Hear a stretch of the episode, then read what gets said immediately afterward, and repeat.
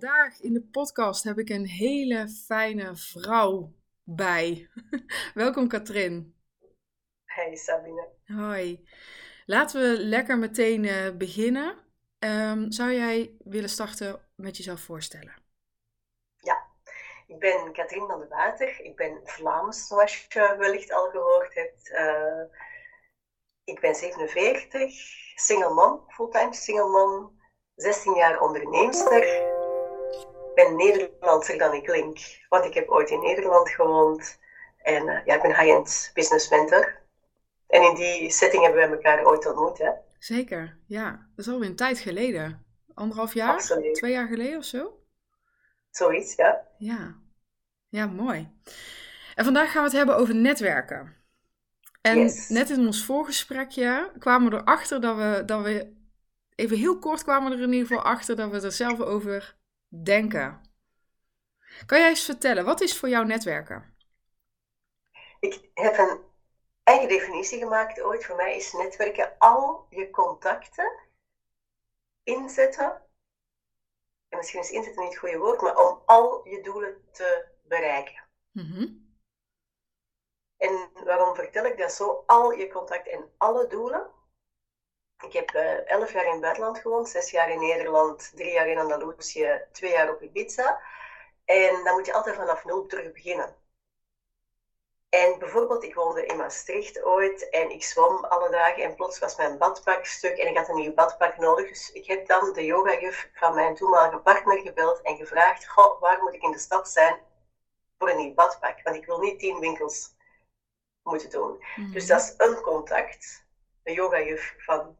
mijn partner, die de stad goed kende, doel een badpak. En ik merk dat heel veel mensen um, denken dat netwerk alleen maar over business gaat. Klopt. En ik hoor ook heel veel mensen zeggen van, oh, maar ik heb helemaal geen netwerk. Zeker bij de high-end ondernemen, hè, als ze dan toch een nieuwe niche gaan aanspreken, dan zeggen ze, ja, maar ik ken die mensen helemaal niet. Mm-hmm. Dus mensen gaan het vaak veel te ver zoeken, terwijl jouw netwerk zit, zijn alle namen in jouw telefoon. Mm-hmm. Maar ik heb bijvoorbeeld een klant uh, recent opgestart en ik ken haar van in de sauna. Dus ik ga heel veel, nog altijd heel veel zwemmen, dus er is ook een wellness aan. Zij woont hier een straat verder. En we, zijn, we volgen elkaar dan via social media en we kwamen elkaar tegen in de sauna en zij is klant geworden. Dus het zit soms veel dichterbij dan je denkt. Ja, ja, mijn ervaring is dat het eigenlijk altijd dichterbij zit dan wat je denkt. Absoluut, ja. ja. En om de andere kant van het verhaal hè, af te maken, van um, mensen denken bij netwerken heel vaak aan netwerkevents met hè, handjes schudden en kaartjes uitdelen. Ik heb in deze business ben gestart in twintig negentien, nadat ik mijn vorige bedrijf verkocht heb. Ik heb geen businesskaartjes niet meer en ik ga nooit naar netwerkevents. Ik heb dat ook nooit gedaan, ook niet in de vorige business, want ik woonde in het buitenland en ik runde mijn business online. En nu ben ik fulltime single mom en ik heb één avond in de week babysit en die gebruik ik om met vrienden of vriendinnen leuke restaurantjes te bezoeken. En dan zeggen mensen, hoe, maar kan je, kan je al, al zestien jaar ondernemen zonder naar die netwerkevents te gaan? Ja, dat kan. Um, ik kom er heel af en toe, maar dan ben ik vra- vaak spreker. Dus als ik dan ga, dan wil ik onstage, zodanig dat ik direct heel veel mensen kan bereiken. Ja, ja, mooi. Ja, dat sluit heel erg aan uh, op wat jij zegt. Uh, sluit heel erg aan wat ik, uh, wat ik ook probeer te teachen hè, in het netwerken. Mensen zien allerlei grenzen. Het of-of, het, het ik moet mezelf... Uh, ik ben, uh, hoe zeg je dat, veroordeeld tot uh, netwerkevents waar ik een uh, vreselijk beeld van heb waar ik me eigenlijk niet wil begeven. Maar het is eigenlijk... Ja, nou, ik wil eigenlijk grenzeloos zeggen, maar dat is ook weer niet helemaal. Maar het is wel gewoon wat jij zegt, ieder, ieder contact voor ieder doel. Ja, dat zeg je heel mooi. En leven, leven met open zintuigen. En eigenlijk een attitude hebben van, ik leef met open zintuigen en ik wil mensen helpen. Dat wil zeggen, als iemand mij benadert um, en ik kan die persoon niet helpen, dat ik ga kijken wie in mijn netwerk ken ik wel die die persoon kan helpen. Ja. En ik pas dat toe, always. Bij, bij een buurvrouw van zeventig die iets nodig heeft. Of dus dat ze maar niet aan in het leven staan. Ja, juist. Ja. Mooi, mooi dat jij er ook zo in staat. Ja. Ja, ja, daar gaat eigenlijk heel mijn filosofie over. Omdat ik daar ja, heel veel um, ja, gewoon in, in mensen beperken zich daar zo. Maar het mooie is wel wat je zegt, en daar begint het denk ik ook, is wie ben jij dan? Hè? Wie ben jij ja, als netwerker? Of je je nou identificeert echt met dat woord of niet, maakt eigenlijk niet heel veel uit, zeg ik altijd. Maar wie, wie ben je als mens in dat netwerk van je? En eigenlijk gaat het bij mij allemaal over liefde, over gunnen. Zonder jezelf weg te geven, hè? Want ik heb ook mijn grenzen. Als ik merk dat mensen eenzijdig komen halen bij mij, dan, dan ik ben daar heel gevoelig aan. Ik ben H S P, dus ik voel dat, nu voel ik dat. Mm-hmm. Ik heb dat moeten leren.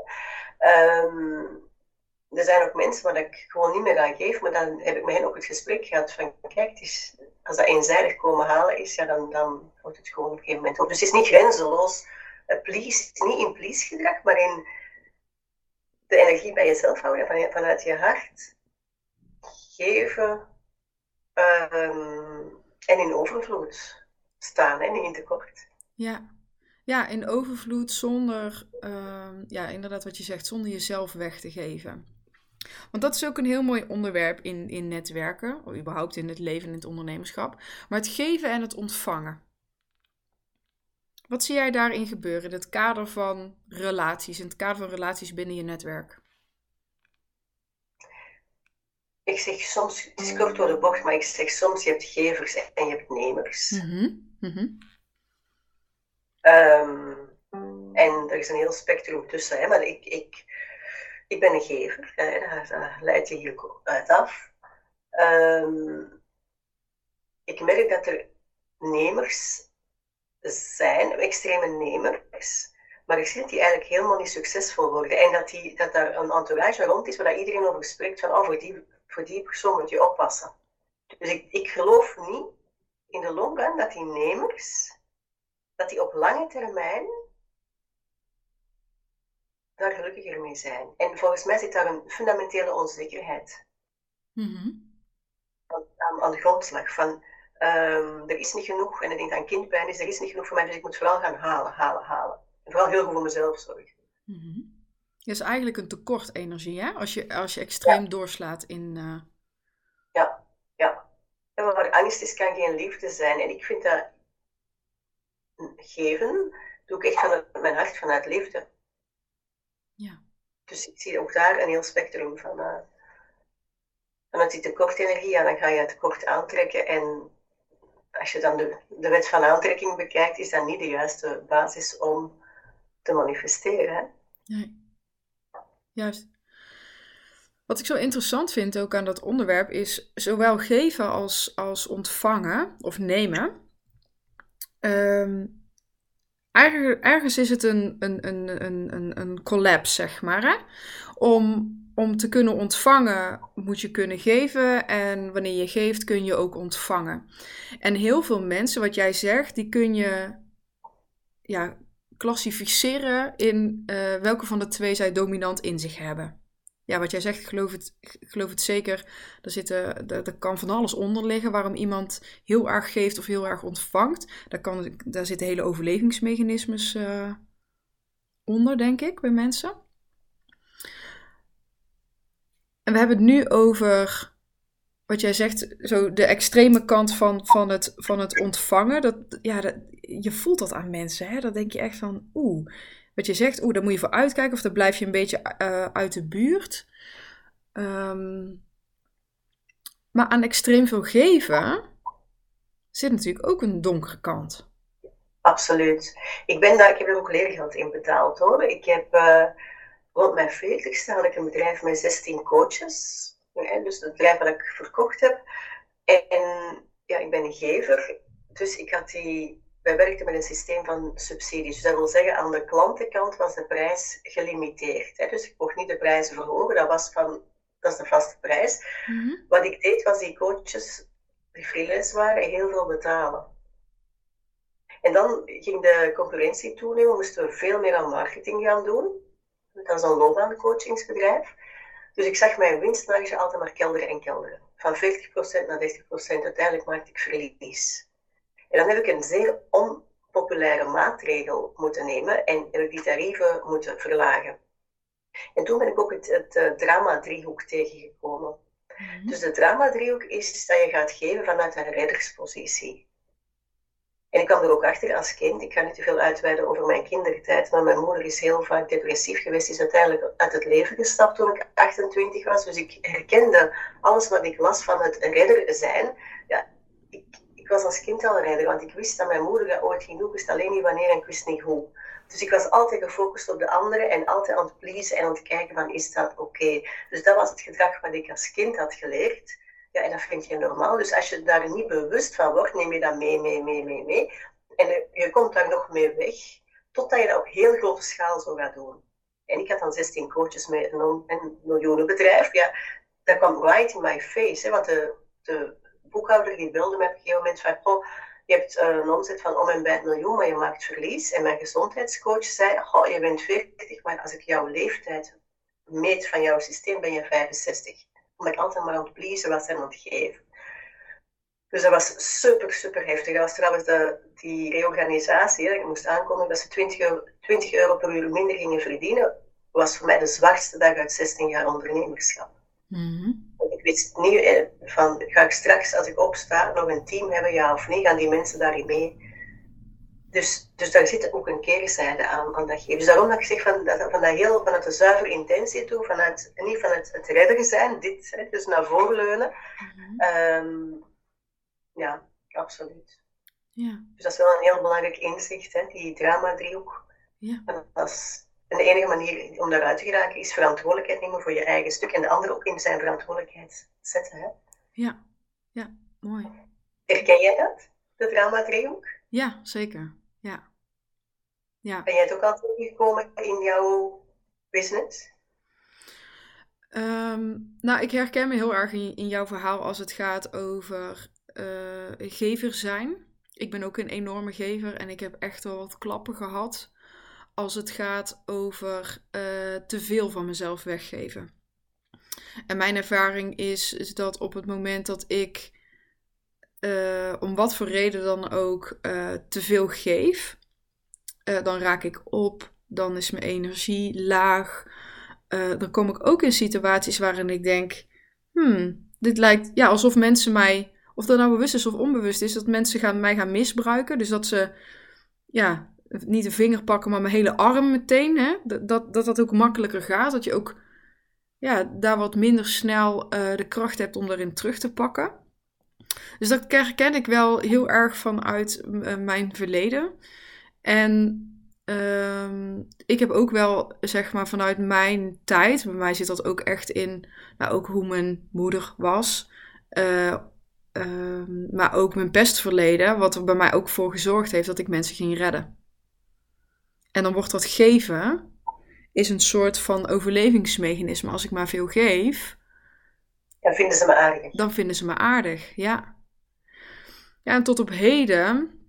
Kijk, ik ben me daar nu heel bewust van. Ook in het netwerk, ik ben me daar heel bewust van. Ik was degene die uh, op een gegeven moment netwerkevents uitging met een heel to-do-list. Met een hele to-do-list. Uh, om te doen voor andere mensen. Dat is nu precies ook wat ik, waar ik andere mensen bewust van maak. Netwerk...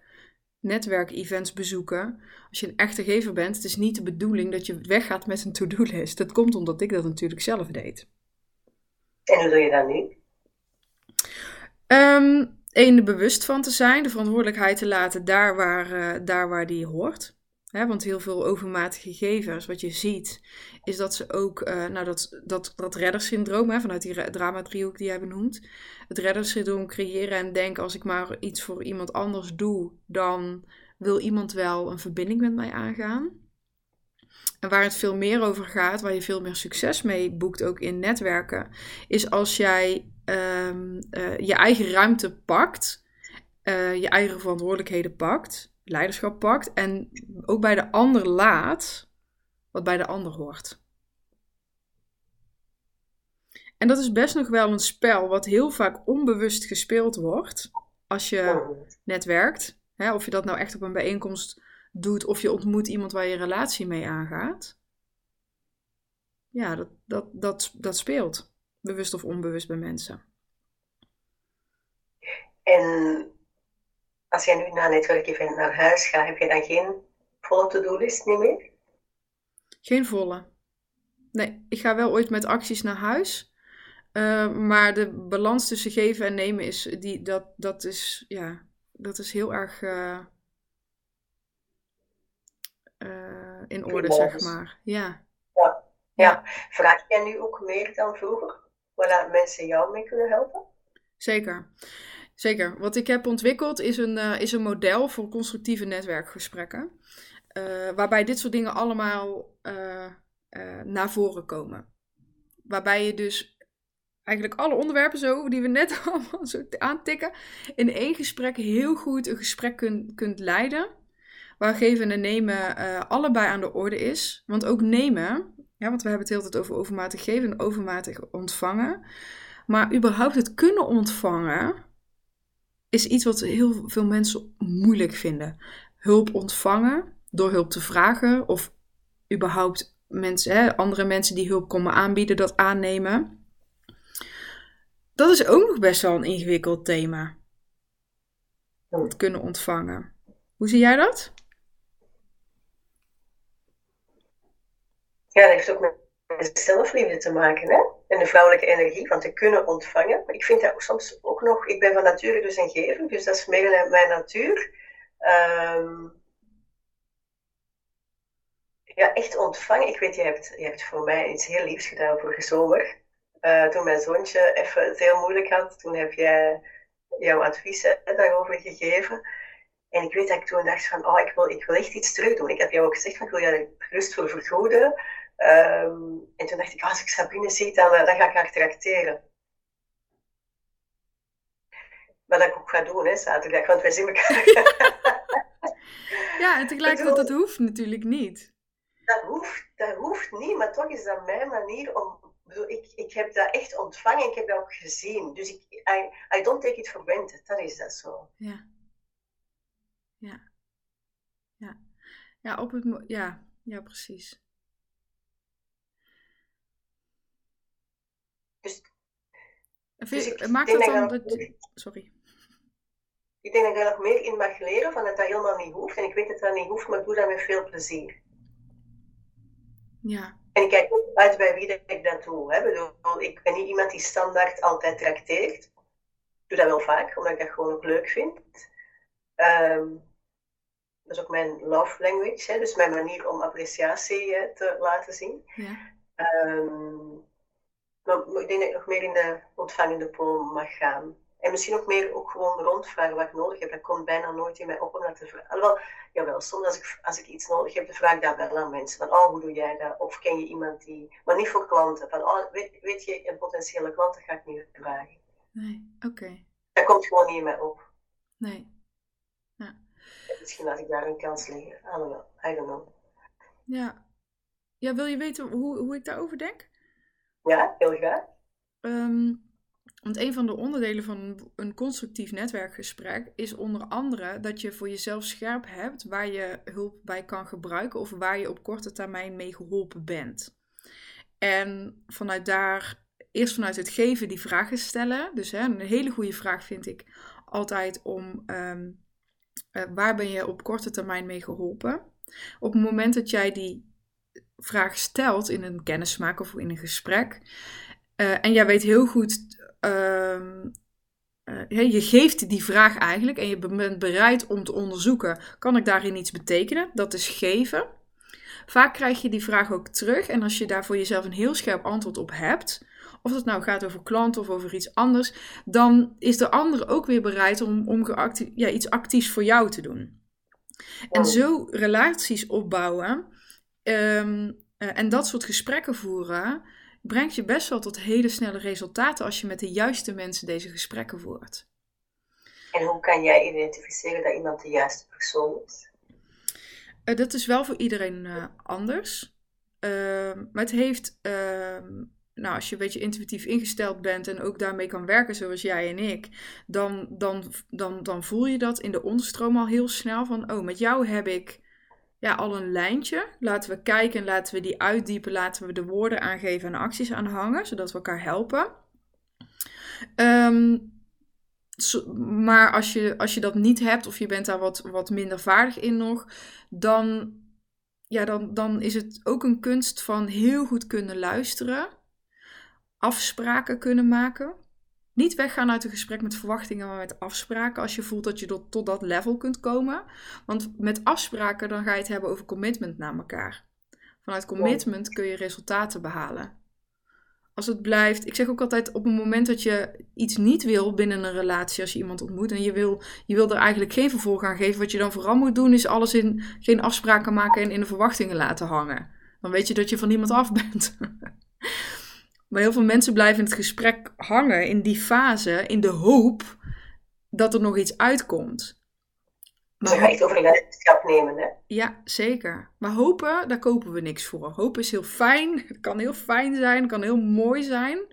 Maar dat vraagt eigenlijk veel meer initiatief en energie van beide kanten dan ja, het collapsen naar een afspraak en die nakomen en gecommitteerd zijn aan elkaar. Maar kunnen ontvangen is dus echt wel een onwijs uh, belangrijk onderdeel. Heel veel van ons die hebben namelijk geleerd dat geven je een betere mens maakt. En dat geven je, dat dat nobel is. Maar kunnen ontvangen is minimaal net zo nobel. Maar kunnen ontvangen hebben we heel snel bestempeld als, dan ben je egoïstisch, of je denkt alleen aan jezelf, je bedenkt alleen jezelf. Uh, daar zit veel, ja we, ja, we leren elkaar dat dat slechter is of zo. Terwijl het is ook allesbehalve fijn dat als iemand anders jou iets wil geven, dat je het niet kunt ontvangen. Absoluut. Je ontneemt iemand het plezier om te kunnen geven. Hè? Ja.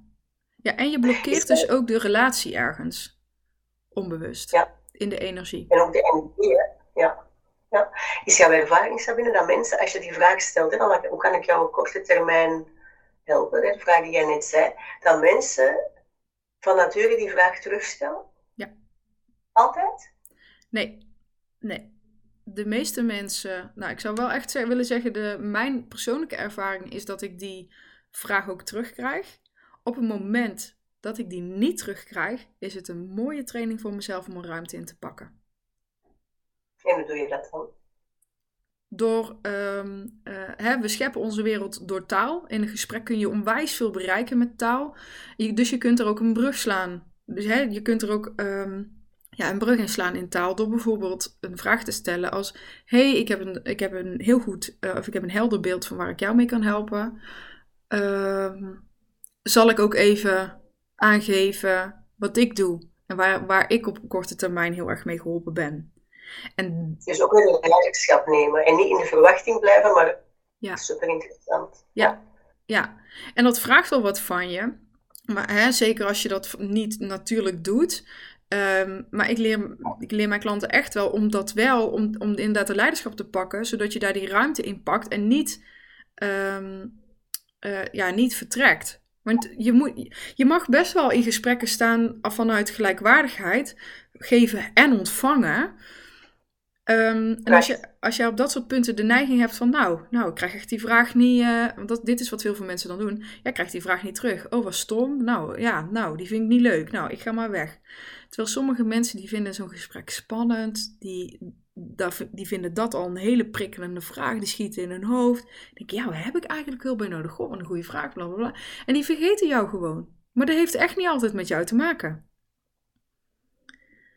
Ik, mijn ervaring is dat mensen van nature mensen graag helpen. Ja, absoluut.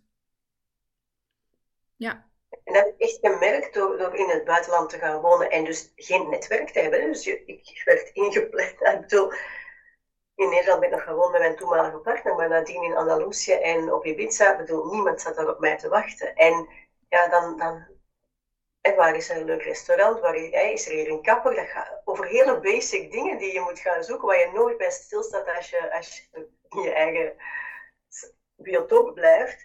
En is mijn ervaring is dat mensen ontzettend bereid waren om te zeggen, ah, oh, maar ik weet nog iets goed voor jou. Ah, en, en die helpen allemaal. Dus hoe fijn. Toen heb ik leren ontvangen. Dus dat was een hele fijne gewaarwording van helemaal van nul een paar keer uh, ergens terug te beginnen. Ja.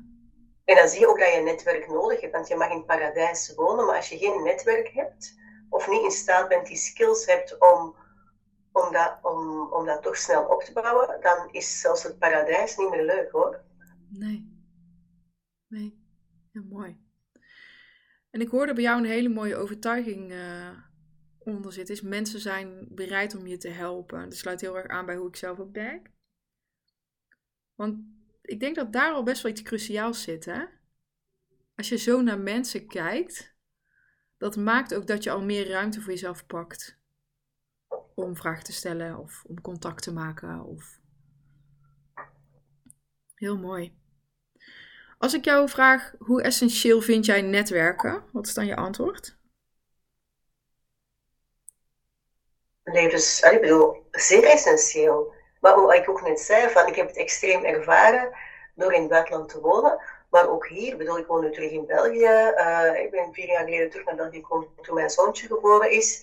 Uh, ik, moest een, wel in een, ik ben dan verhuisd, omdat ik in een hele hippe buurt woonde... Uh, die niet kindvriendelijk was. En ik ben verhuisd naar een buurt met speeltuinen en scholen en heel kindvriendelijk. Maar ik kom hier aan, ja, er zijn superveel scholen. Ja, wat is een goede school? Ik ben gewoon de straat opgegaan en moeders met kinderen in de speeltuin beginnen vragen, goh, waar gaat jouw kind naar school en ben je tevreden? En, oh ja. En dat is voor mij belangrijk, welke school denk je? En ik heb ook de buren meteen uitgenodigd. Dus um, ik heb elke zaterdag mijn huis opengezet voor een ander... voor andere buren. En zo heb ik denk ik vier of vijf mensen die vlakbij wonen uitgenodigd. Dus dat is een natuur geworden, om, omdat ik ten eerste single man ben, maar ik niet echt die buren gebruik hè, om voor mijn zoon te zorgen, maar nee, gewoon nee. En door in het buitenland te wonen en te weten hoe belangrijk dat, dat is en hoe fijn dat, dat is. En wij lopen de deur bij elkaar niet plat, maar we weten wel wie dat we zijn. En als er een nood is, bedoel, een van de buren die, die dat gezin had corona en moest in quarantaine, ben ik met voor naar de winkel geweest, heb ik zo opgemaakt, bedoel, je helpt elkaar als dat nodig is. Ja, mooi. En dat geeft zoveel meer levenskwaliteit. En dat is misschien essentie voor mij. Voor mij geeft netwerken, dat is de joie de vivre. Ja. Dat maakt dat mijn leven super leuk is, want ik kom hele, hele fijne mensen tegen. En het een brengt dan weer het ander met zich mee. En dat is voor mij zo'n ontrollend spel. Ik bedoel, we hebben elkaar ontmoet bij hetzelfde business coach, hè, waar we ooit klant waren. Ik teken niet alleen voor die business coach, maar ik teken ook voor dat netwerk daar rond. En ik heb daar heel, heel veel mooie mensen mogen ontmoeten. En met sommigen zelfs echt hele mooie vriendschappen mogen opbouwen. Dus voor mij is dat echt zo een warm bad. Ja. Ja. Ja. Ja, waarbij je dus ook wel heel bewust relaties aangaat. Ik ben daar zeer selectief in. Het is waar ik dat... waar ik dan online zeer aanwezig ben en uh, uh, lijkt alsof dat ik heel erg open sta. In mijn privéleven ben ik heel selectief. En dat heeft te maken ook met mijn eigen energie. Want ik ben hooggevoelig, dus ik moet daar ook selectief in zijn. Mm-hmm. Um, dat heeft met zelfzorg en eigenwaarde te maken. Ik wil echt gelijkwaardige contracten. Ja, ja, mooi. Wat en les is mooi, ook voor mij, van ook daar, um, ik hou van diepgaande contacten en ik kan dat gewoon niet met heel veel mensen tegelijk hebben. Nee, nee. Ik denk dat het heel belangrijk is om je daar zo bewust van te zijn. En... Ja, je bent bepaald door de mensen met wie je omringt, hè? Ja. Ja, ja, dat zeggen ze, hè? Dat, dat hoor ik, uh, dat zeggen ze van... Uh... Je wordt het gemiddelde van, dat is zo'n uitspraak toch? Je wordt het gemiddelde van de vijf mensen waar je het meest contact mee hebt, waar je het meest mee omgaat. Hoe kijk jij daar tegenaan? Vind, vind jij dat waarheid? Ik denk dat dat wel klopt, want ik heb dat gemerkt um, in de coronatijd. Um, mijn leven is, is redelijk beperkt in de zin van... Ik doe mijn business voornamelijk online. Ik zie mijn klanten wel live, maar dat komt toen niet. Maar ik kon, ik kwam, mijn leven was toen in de crash. En mijn zoon ging naar een niet gesubsidieerde crash. Dus dat waren allemaal rijke mensen. Op de parkings stonden allemaal B M W en Porsche. En ik bedoel... en, ja, dus de, de, gewoon mensen met geld. Um, ik ging werken in een coworking space, wat de mooiste coworking space is van Antwerpen. Dus daar kwamen mensen met geld. En ik ging sporten in een high-end uh, businessclub. Mm-hmm. dat bepaalt mijn idee, mijn, mijn visie op de wereld. Want ik kom alleen op die plek en veel van mijn vrienden zitten ook in de high-end bubbel. En een aantal vriendinnen, die ken ik al twintig jaar, bedoel, zijn niet, maar bedoel, daar speelt dat ook niet. Want we kennen elkaar al zo lang en zien elkaar in de essentie. Maar ik kwam daar toen in, toen moest ik in coronatijd even ergens anders gaan zwemmen, omdat dit zwembad dicht ging. En ik kwam in een zwembad waar dat de massa gaat, waar dat iedereen gaat. En toen ging mijn, mijn zoon ging naar school, ineens naar een stadsschool waar dat iedereen gaat. En ik, ik was in het begin echt gechoqueerd. Van wow, dit bestaat ook. Dus ik denk dat dat echt wel klopt, van dat je, je niemand in mijn omgeving klaagde, heeft geklaagd over corona en effect op de business.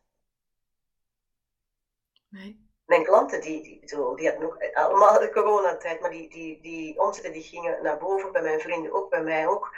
Ja, als je alle dagen hoort van, stel dat jouw, jouw tribe in de evenementensector zat of in de horeca, dan zou ik daar schijnende verhalen over. En dan dat, dat creëert, dan bepaalt je model of the world, hè, hoe dat je kijkt. Mm-hmm. Dus ik denk dat daar wel uh, absoluut uh, heel veel in zit. Ja. Wat denk jij? Ja, ik, um, ik vind het gewoon een interessant vraagstuk in hoeverre um, het waar is. Ik, ik, wat we per definitie doen, en dat is eigenlijk wat ik jou ook hoor zeggen, is we beïnvloeden elkaar continu. Of we nou willen of niet. En wat die uitspraak doet, is dat je selectief blijft kijken naar met wie ga ik niet alleen om, maar met wie, door wie laat ik me ook beïnvloeden. En wat voor soort gesprekken voer ik dan? Wat laat ik wel en niet toe in mijn wereld? Wat um, uh, hè, kan ik kiezen tussen... Uh, kan ik zien wat mij echt voedt? Ja of nee? Of dat dan precies die vijf zijn, weet ik niet. Uh, kijk, want je kunt ook heel veel met iemand omgaan waar je heel veel joy ervaart, wat helemaal wat minder diepgang heeft. Ik vind dat zelf wat... Ik, ik kan daar bijna niet relaties hebben waar geen diepgang in zit. Vind ik, vind ik onwijs lastig. Dus ik zal dat niet zo snel doen. Maar het is toch wel zo dat met de ene... Ja, ben je... Zit je bijvoorbeeld veel meer op business vlakken, ben je daar veel meer mee bezig en de ander meer privé. Um, Ik denk ook dat het te maken heeft met factoren. Uh, ben je bereid om je echt te laten adviseren? Ben je helemaal ontvankelijk voor wat diegene zegt? Uh, kijk, ik heb ook een vriendin en ik hou onwijs veel van haar. En we hebben echt hele fijne en diepgaande gesprekken. Maar als het over business gaat, is dat ook niet degene door wie ik me laat beïnvloeden. Hè? Dus ik denk wel in, ja, in, je, in je frequency, in de manier van denken en zo wel, maar... Um, ja, of dat dan, dan precies vijf zijn of zo, dat, dat, dat vind ik nog wel een interessant vraagstuk. Ik denk dat het helemaal niet over die vijf gaat, maar wel gewoon in het algemeen. Dat door elk contact worden wij, is er een overdracht van energie. Door elk contact worden wij beïnvloed, ook door de kassière bij de supermarkt. Ja, ja. Door de leerkracht op school. Ik bedoel, ik denk dat elk contact is een uitwisseling en dat daar wel belangrijk is om selectief te zijn en te kijken van, ja, wie wil ik zijn? En welke mindset past daarbij? Ja. Um, ja, ik hou vanzelf van, als er een probleem is, ja, wat zijn de oplossingen? Niet in die slachtofferpositie blijven zitten. Ja. Dus ik zal mij ook niet omringen met slachtoffers, want ik vind dat gewoon helemaal, helemaal niet interessant. Wat niet wil zeggen dat een vriendin geen probleem mag hebben. Hè? Nee, dat is maar als iemand, als iemand jaar na jaar over hetzelfde probleem uh, daarin blijft hangen, ja, dan is de kans zeer groot dat ik afhaak. Ja.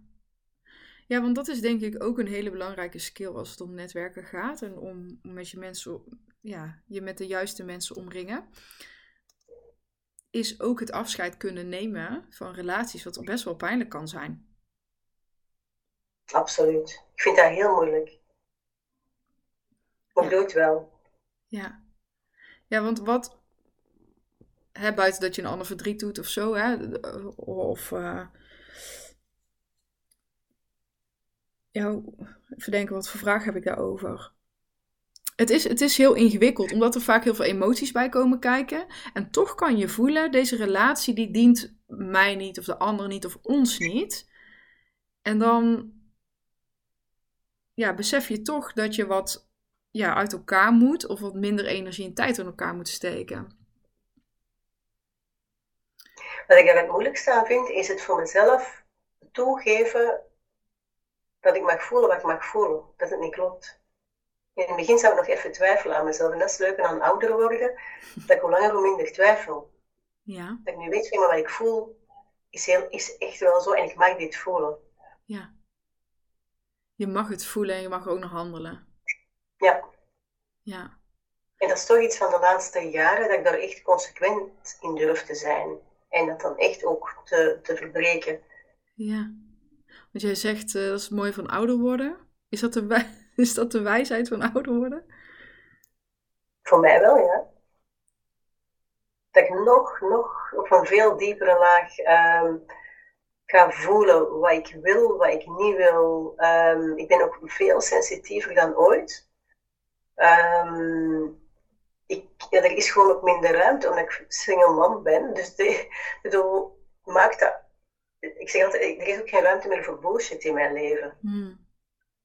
Dus dat helpt heel erg om te filteren. En ik kan tegenwoordig, door, als iemand mij een WhatsApp-bericht stuurt of een mail, ik kan tussen de lijnen doorlezen. Ik voel de energie eraan. Hmm. En ik ben daar nu, omdat ik moet shiften, want ik bedoel, ik word nogal veel gemaild. En hè, door, door redelijk zichtbaar te zijn op social media en in podcast, ja, moet ik selectief zijn. Ja. Want ik werk niet als, als de schoolvakantie er is en als mijn zoon ziek is en in de weekends. Dus, dus daar is een limiet. En om dan zelf dan toe te staan bij jouw vertrouw je gevoel maar. En uh, ja, dat is, dat is bij mij mee ouder te worden. Misschien is dat niet bij iedereen zo, maar uh, dat merk ik wel, ja. Ja, mooi. Mooi proces. En als we het nog even teruggaan naar ja, relaties verbreken, hè? Als jij echt ja, denkt, ja. Deze, zo'n, deze relatie... Ja, die heeft geen zin om verder op te bouwen als je net iemand ontmoet. Of uh, je hebt wel een relatie met iemand in je netwerk en je denkt, ja, hier wil ik eigenlijk... Ja, deze, deze relatie dient mij niet of ons niet. Hoe maak je daar dan een einde aan? Hoe doe je dat? Dat zijn verschillende manieren. Um, in het verleden liet ik dat doodbloeden. Mm-hmm. En recent heb ik het uitgesproken, maar dat vind ik nog moeilijk. Ik, ik, ik zal het niet altijd uitspreken als de ander het niet vraagt. Nee. Nee. Ja, wat, dat is wel interessant, hè? Even los van jou. Want ik denk dat heel veel mensen dat zo aanpakken. Ik denk dat het ook juist uit liefde is om een ander weer niet te willen kwetsen of zo. Hè? Dat je denkt, ik wil juist de ander in de waarde laten. Um, wat mij persoonlijk wel eens uh, al een paar keer overkomen is in, uh, in, in mijn relaties, door het jaren heen. Hè? Dus niet, niet allemaal op een hoop of nu of de laatste tijd, maar door de jaren heen. Ik heb echt um, wel ook vriendschappen gehad die het een soort van uitmaken met mij. Dat is ook best een bijzonder gegeven. En zeker, ik bedoel, als jij vertelde over gepest worden vroeger, ja, kan dat triggeren, hè? Ja, ja, ik vind dat ook echt niet leuk. Nee, kan ik jou vertellen. Ik denk als dat vandaag weer gebeurt en niemand zegt, ja, ik, uh, ja, ik, het, wel altijd vanuit berichtjes, wel met, met uh, ja, berichtjes. Het waren wel berichtjes. Dat vind ik dan zelf wel interessant. In een volwassen leven zou ik nooit een berichtje daarover sturen. Um, maar dan was het altijd, uh, dit, is mijn, mijn, ja, dit zijn mijn persoonlijke patronen dan of zo, die ik dan tegenkom. Ik, had, ik heb wel eens vriendinnen gehad en die maakten een soort van uit via een bericht. Uh, die dan zeggen, ja, jij, jij groeit zo hard, ik, ik kan je niet meer bijhouden, we groeien uit elkaar en het lijkt me beter om geen vriendschap meer te hebben. Ja, dat doet best wel pijn. Aan de andere kant is het wel duidelijk. Hè, dus heel vaak laten we relaties verwateren, voeden we ze gewoon niet en dan, dan gaat het uit elkaar. Dat is een manier, zo duidelijk, ja, duidelijke... Ja, knip maken in de relatie, dat gebeurt dus ook. Dat is ook pijnlijk, vind ik. Of tenminste, ik vind dat elke keer wel weer pijnlijk als dat gebeurt. Maar wat is de manier in, binnen netwerken, binnen de zakelijke context? Hè? Uh, en onze zakelijke context is dan nog steeds, je hebt een hartsverbinding en je wil iets doen, je wil geven, je wil ontvangen, je wil liefde stoppen in die relatie. Ook al is die zakelijk. Vanuit daar wil je handelen. Hoe maak je dan een liefdevolle breuk?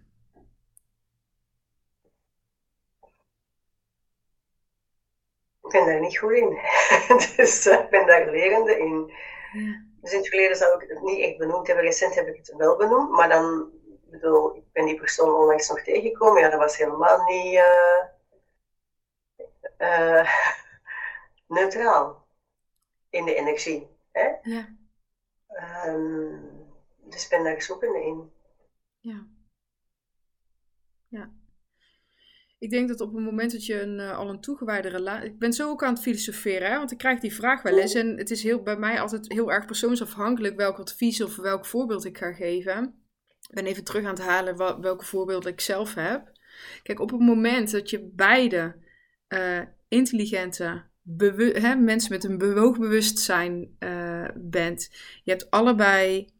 Weet je heel goed, hey, dit deel, deze triggers zijn van mij, die zijn van jou. Je kunt ze allebei laten waar ze zijn. Dan kun je, daar he- dan kun je ook over een breuk heel, een heel goed gesprek hebben, denk ik. Absoluut.